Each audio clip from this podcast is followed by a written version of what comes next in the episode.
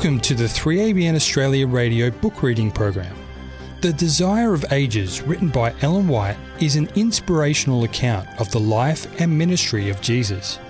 What you are about to hear is a dramatised audio version of this book, created by Nancy Hamilton Myers. To download your free copy, visit thedesireofagesproject.com. Listen now as Nancy continues to read from The Desire of Ages. The Desire of Ages, Chapter 7 As a Child. The childhood and youth of Jesus was spent in a little mountain village. There was no place on earth that would not have been honoured by his presence. The palaces of kings would have been privileged in receiving him as a guest. But he passed by the homes of wealth the courts of royalty, and the renowned seats of learning, to make his home in obscure and despised Nazareth. Wonderful in its significance is the brief record of his early life. The child grew and waxed strong in spirit, filled with wisdom, and the grace of God was upon him. In the sunlight of his father's countenance, Jesus increased in wisdom and stature and in favor with God and man. His mind was active and penetrating, with a thoughtfulness and wisdom beyond his years. Yet his character was beautiful in its symmetry.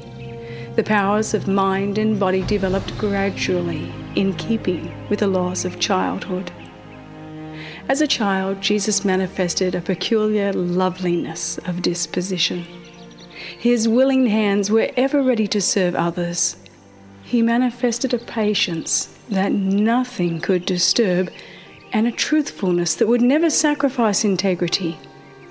In principle, firm as a rock, his life revealed the grace of unselfish courtesy.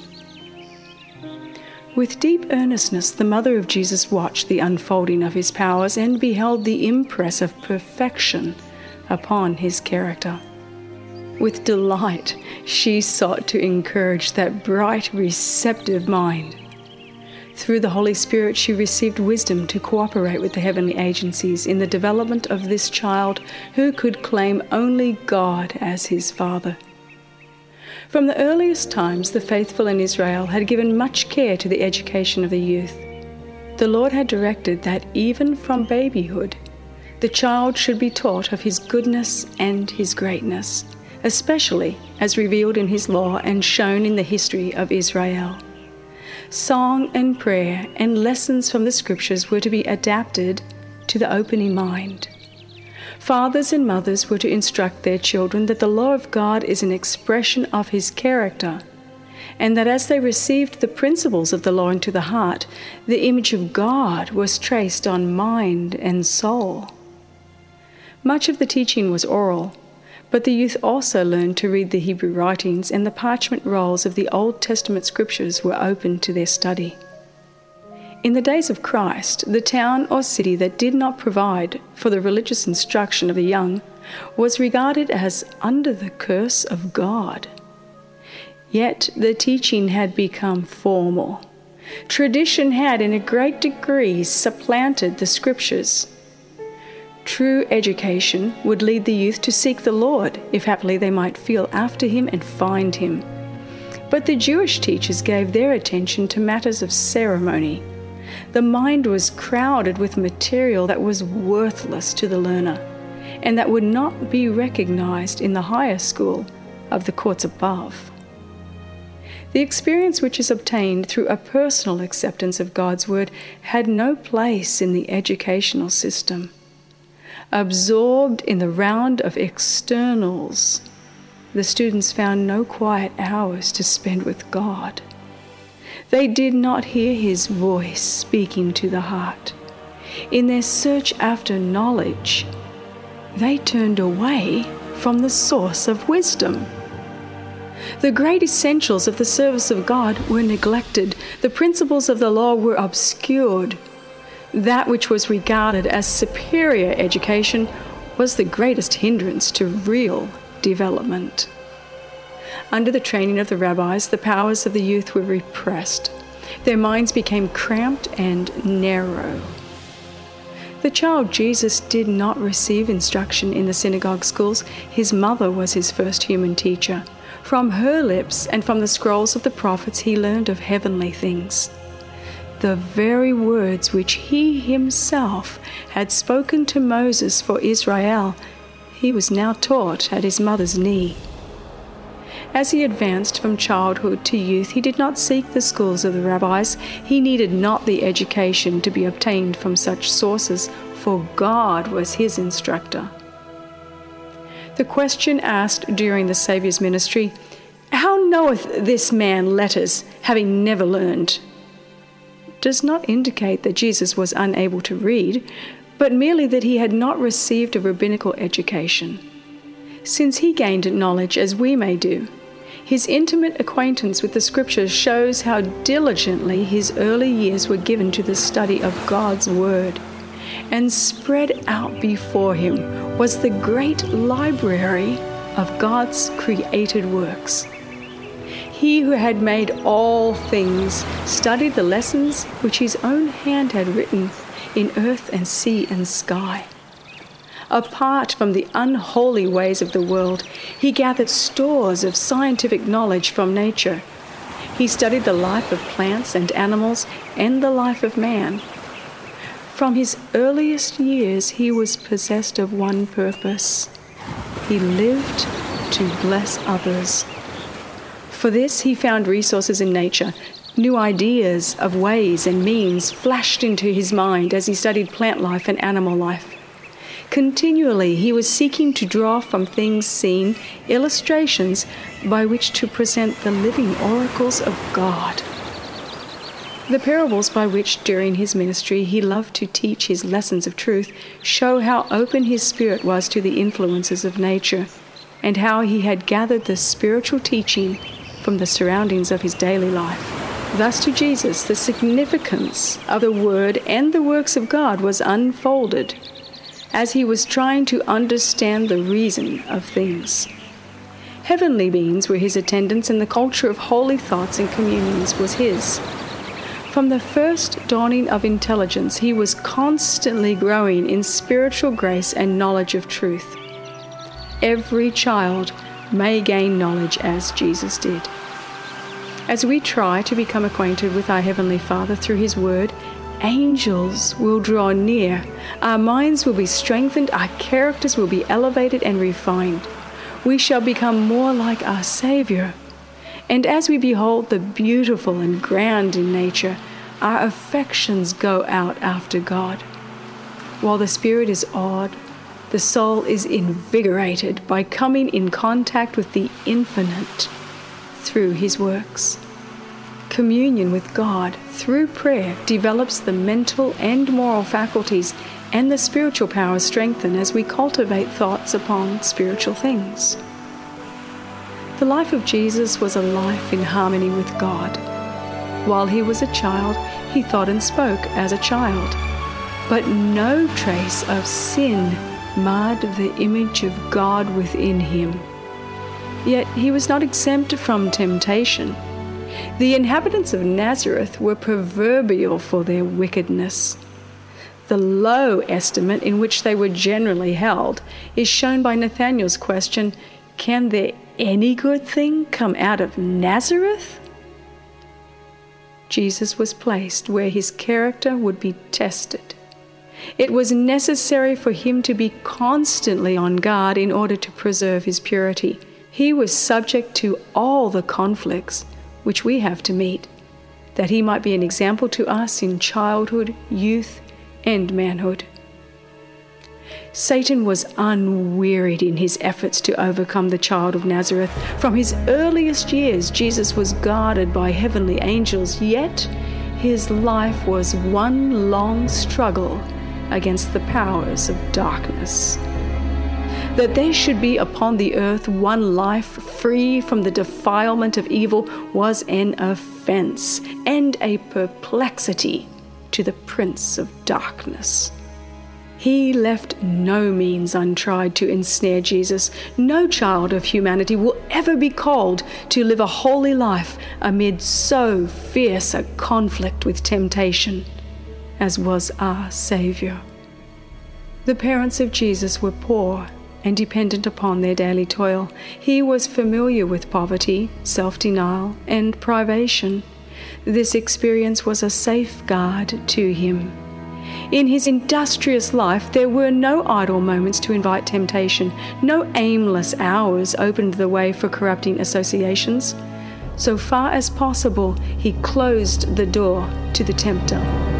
Neither gain nor pleasure, applause nor censure could induce him to consent to a wrong act. He was wise to discern evil and strong to resist it. Christ was the only sinless one who has ever dwelt on the earth.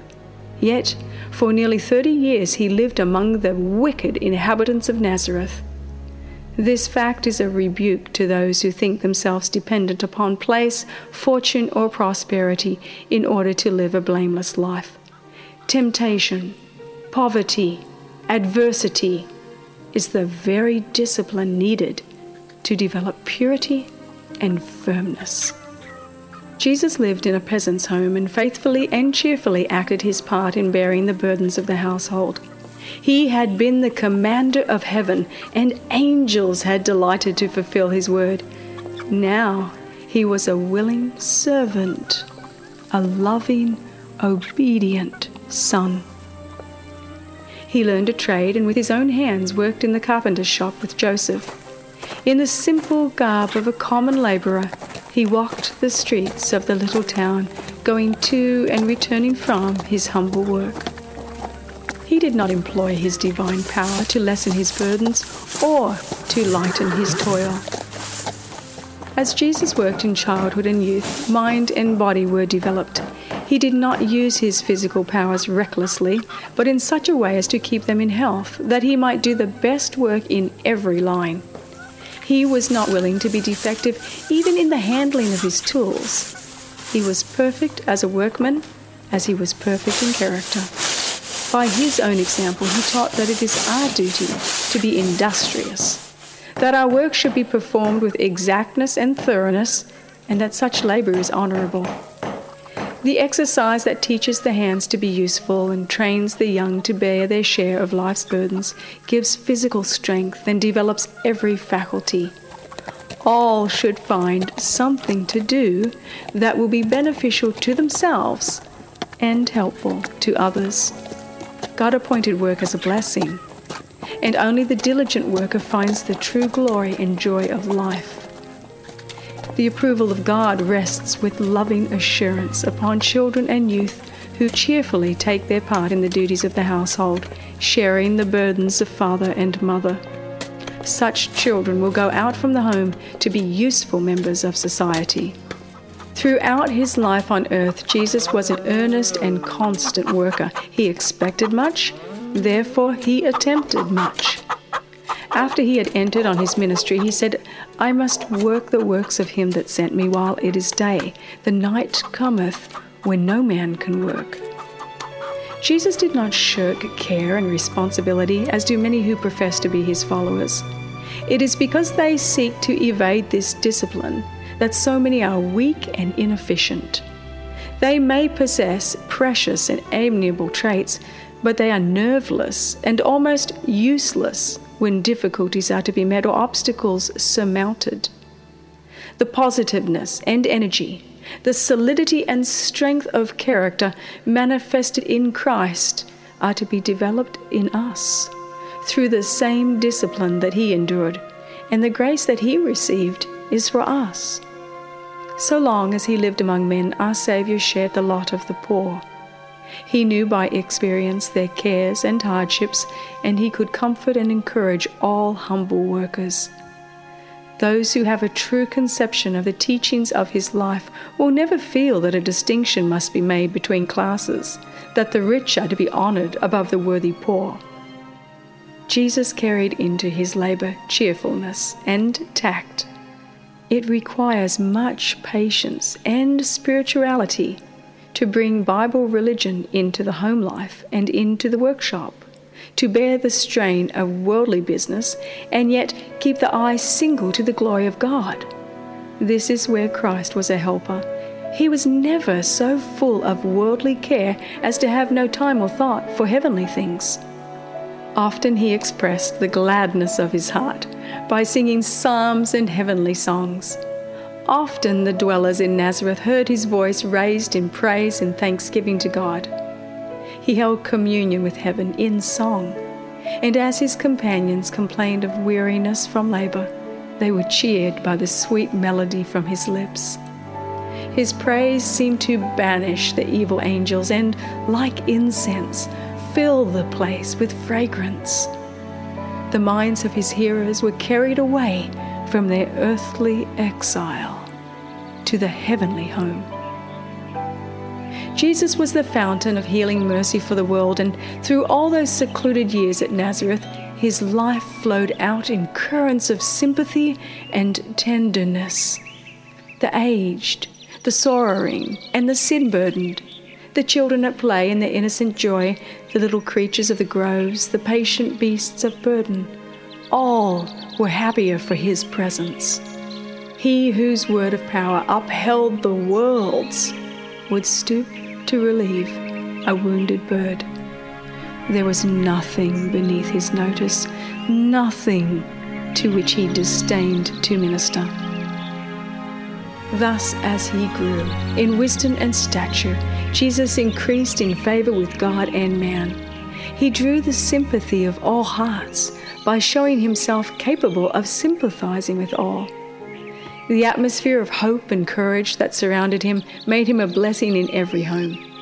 And often, in the synagogue on the Sabbath day, he was called upon to read the lesson from the prophets, and the hearts of the hearers thrilled as a new light shone out from the familiar words of the sacred text. Yet, Jesus shunned display.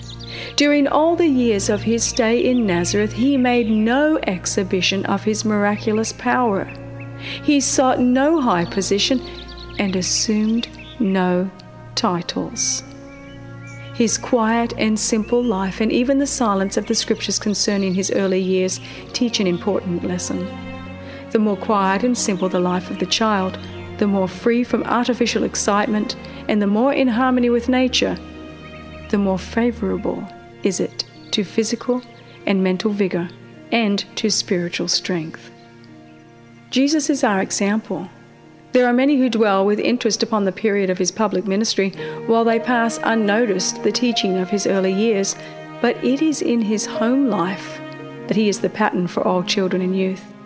The Saviour condescended to poverty, that he might teach how closely we, in a humble lot, may walk with God. He lived to please, honor, and glorify his Father in the common things of life. His work began in consecrating the lowly trade of the craftsmen who toil for their daily bread. He was doing God's service just as much when laboring at the carpenter's bench as when working miracles for the multitude.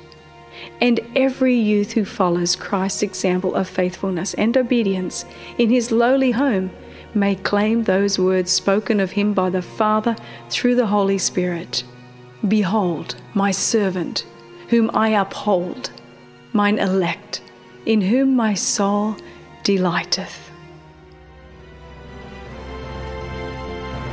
Join us next time as Nancy Hamilton Myers continues her dramatised audiobook, The Desire of Ages, written by Ellen G. White.